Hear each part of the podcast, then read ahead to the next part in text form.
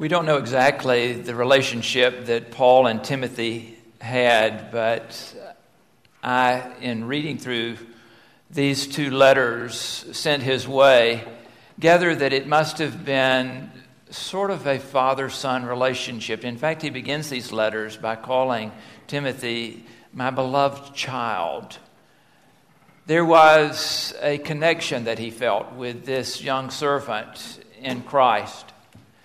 Timothy had things going on in him like we all do. Lois and Eunice, his grandmother and his mother, had done their best to set him on a proper path. He was fully steeped in what it meant to be Christian. Paul says that. In fact, all that Timothy has to do is to remember the good upbringing that he had some of you may be saying to yourself, I wish my son or my daughter would remember their good upbringing. You and I, you and I have to trust the great good that God is doing at all times to bring us back into his fold. Timothy is instructed here by Paul. He says, All scripture is inspired by God and is useful for teaching, for reproof, for correction, and for training in righteousness, so that everyone who belongs to God may be proficient, equipped for every good work. I don't know if Paul was aware of his tone, but I bet you anything that Timothy was. Because at this point Paul is almost offering a prescri- prescriptive cure for what is wrong with Timothy, telling him that he should read the Bible because he ought to read the Bible. It'll do you good. You and I know that this is the case, don't we? In fact, we look at this scripture and we say, how, how true how true it is. In fact, this is Scripture coming on Scripture. But we know that God is in the midst of our reading of the Bible. And Paul was trying to give this in a very firm and sure way to Timothy. I can remember when our children were young that we went to the doctor's office with them when they were sick, and the doctor told us, This medicine doesn't taste as bad. Do you know what I'm talking about? That pink bottle of medicine? It used to be really bad, the doctor said. It used to be really bad, but, but now they have improved the taste greatly. Well, he could have saved his words because it didn't translate from the spoon into the mouth of our girls. It was not something that they liked at all. And it was such a trying thing. I can remember even tasting it myself, proceeded with the words, It's not so bad. You remember what the doctor said. I'll taste it. I'll show you. And I tasted it, and it tastes as bad as they thought that it tasted. oh, what a, what a remembrance of how we communicate about the Scripture. I remember reading uh, a reflection by a 19th century preacher who said that he was standing out in the meadow and looking at a beech tree as he collected his thoughts for his sermon. And he said he just was so enamored with the glory of the tree. He said the trunk was so sturdy and, and there were so many branches, it was almost like artwork to him as he stood there and looked, and it was covered with, with leaves. And it was just such a majestic thing. And as he was looking at it and just thinking about its glory, up goes the squirrel on the side of the tree. And he said that he just watched the squirrel. He had been admiring the tree, but he got distracted and he thought, There's a squirrel in my tree. And then the squirrel began to jump from branch to branch and cover it like it was a jungle gym. It was just the most glorious thing as he began to come to the realization that the squirrel's encounter with the tree was far better than his analysis of the tree. He was looking at it so objectively. And the squirrel was experiencing the life of the tree.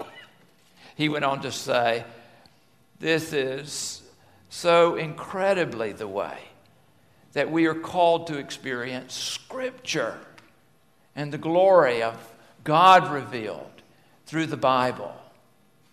I tell you that in our pantry at home, there is a little jar there that sits calling to me every time I open the door. It has written on the side of it, honey. It is just wonderful stuff. I love honey. I never get tired of honey. Honey on biscuits, honey on toasts. It is the most wonderful, wonderful thing. My most favorite thing to put honey on is cornbread. Have you tried that? Oh, it is like heaven itself. It is a dessert of all desserts. It is just wonderful. Honey is a marvelous thing. It should interest you that as Old Testament writers reflected on Torah, on the writings of holy law, this is the way that they described their remembrance of the scripture. The law of the Lord is perfect, reviving the soul. The decrees of the Lord are sure, making wise the simple. The precepts of the Lord are right, rejoicing the heart. More to be desired are they than gold, even much fine gold. Sweeter also than honey and drippings of the honeycomb.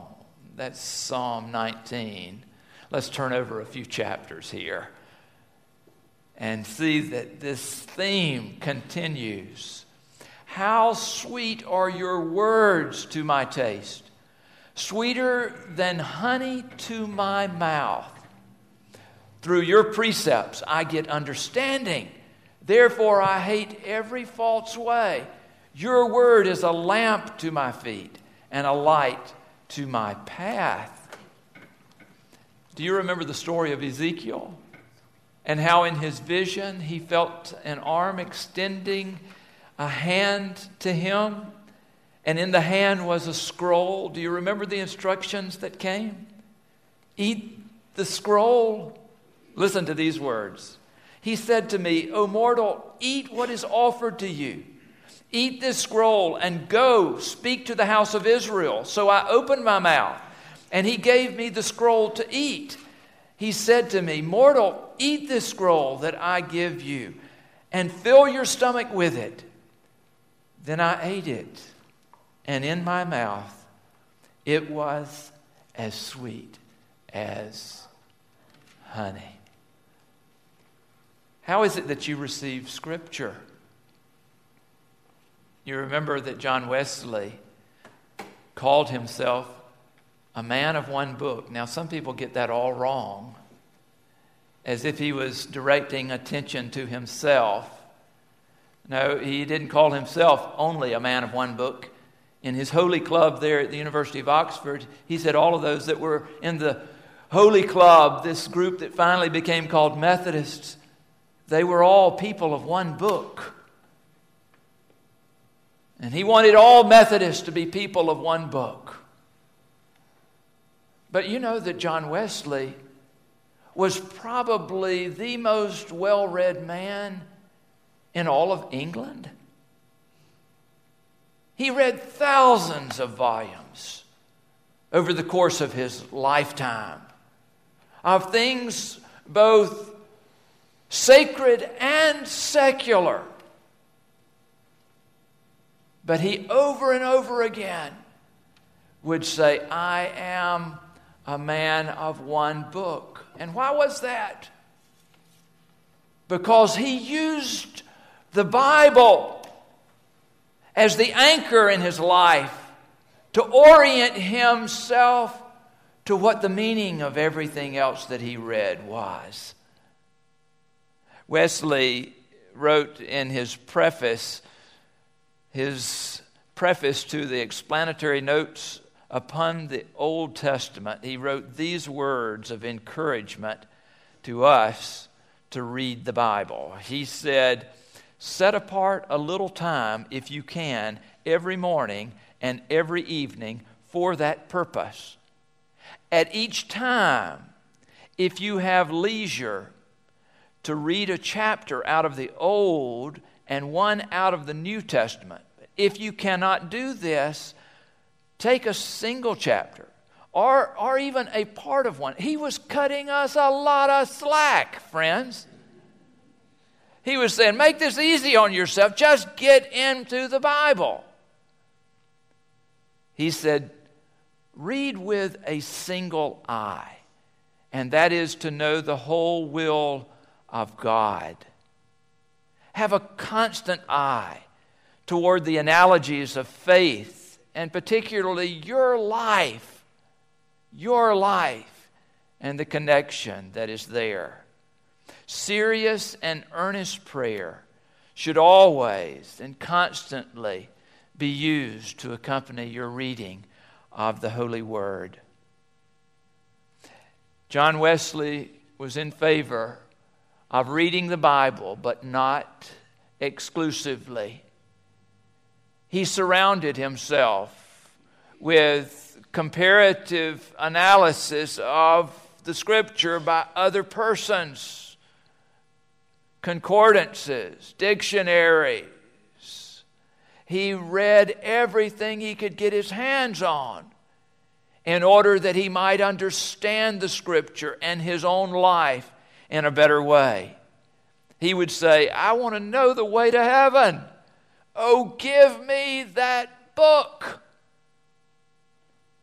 But in taking that book, he didn't act as if he was the only one that knew what was in it. Have you ever met someone who carried around their 43 pound version of the Bible. And they proceeded to beat everybody else over the head with what it meant. John Wesley was constantly engaging other people around him. This conferencing that went on in building and understanding with the loving connection with other Christians, building an understanding of what God was speaking to us through Scripture. Now, he had his favorite passages, and he preached on them over and over again. 1 Corinthians 13, he wore that out. The Sermon on the Mount, he couldn't get enough of it. But you know what his favorite was? The first epistle of John. If you haven't read that lately, go home and read it this afternoon. Such a loving expression of God's heart. You and I look at the scripture too nonchalantly you and I should be like squirrels running through the branches of this holy tree. I know it's happening with some of you. In fact, just this past week, I was in the hospital going to visit someone, and when I got up to the nurse's desk, one of the nurses there had her Bible open. I thought, how does a nurse get away with that?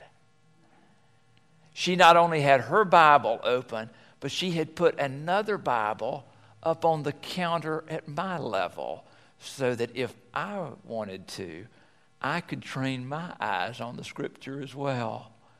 I smiled when I saw it, and she kept a reading. I was in hospice just two days ago, And one of the volunteers there had not gotten the memo about what she could and what she couldn't do, because right there in front of her, you know what it was? It was an open Bible that she had. She wasn't on the job. Well, she was more on the job than you and I are on the job. I said, That's a pretty good book, isn't it? And she smiled. She said, I'm getting my Sunday school lesson ready. Do you live with the Bible? Do you let it inform who you are? I was shopping at Christmas and was in the Christian bookstore here in town. The lady in line in front of me had found a Bible. I knew it wasn't for her. When she got to the counter, she said, I've purchased, I want to purchase this for my daughter. It was covered with all kind of mod colors, this Bible was. And the lady behind the counter took it and was about to ring it up, and the lady put her finger up and she said, But, she said, I want you to emboss this Bible with my daughter's name. Now, I know from just looking at the lady behind the counter that she was trying to process what she was going to say. And that was that she wouldn't be able to emboss this type of Bible. You know, you emboss a brown leather Bible or a black leather Bible, but this was some mod geometric design on the front of this Bible.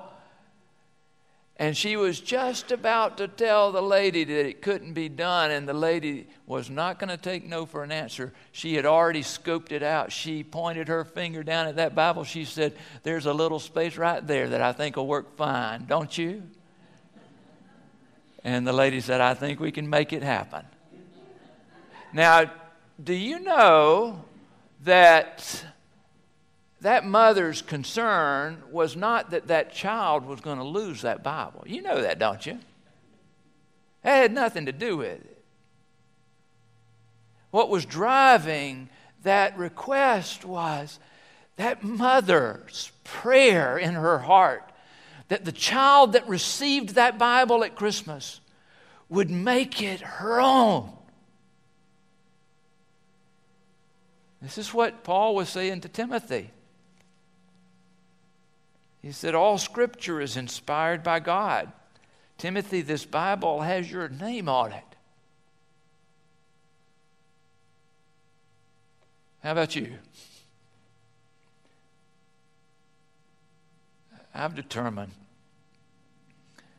this holy word tastes an awful lot like honey.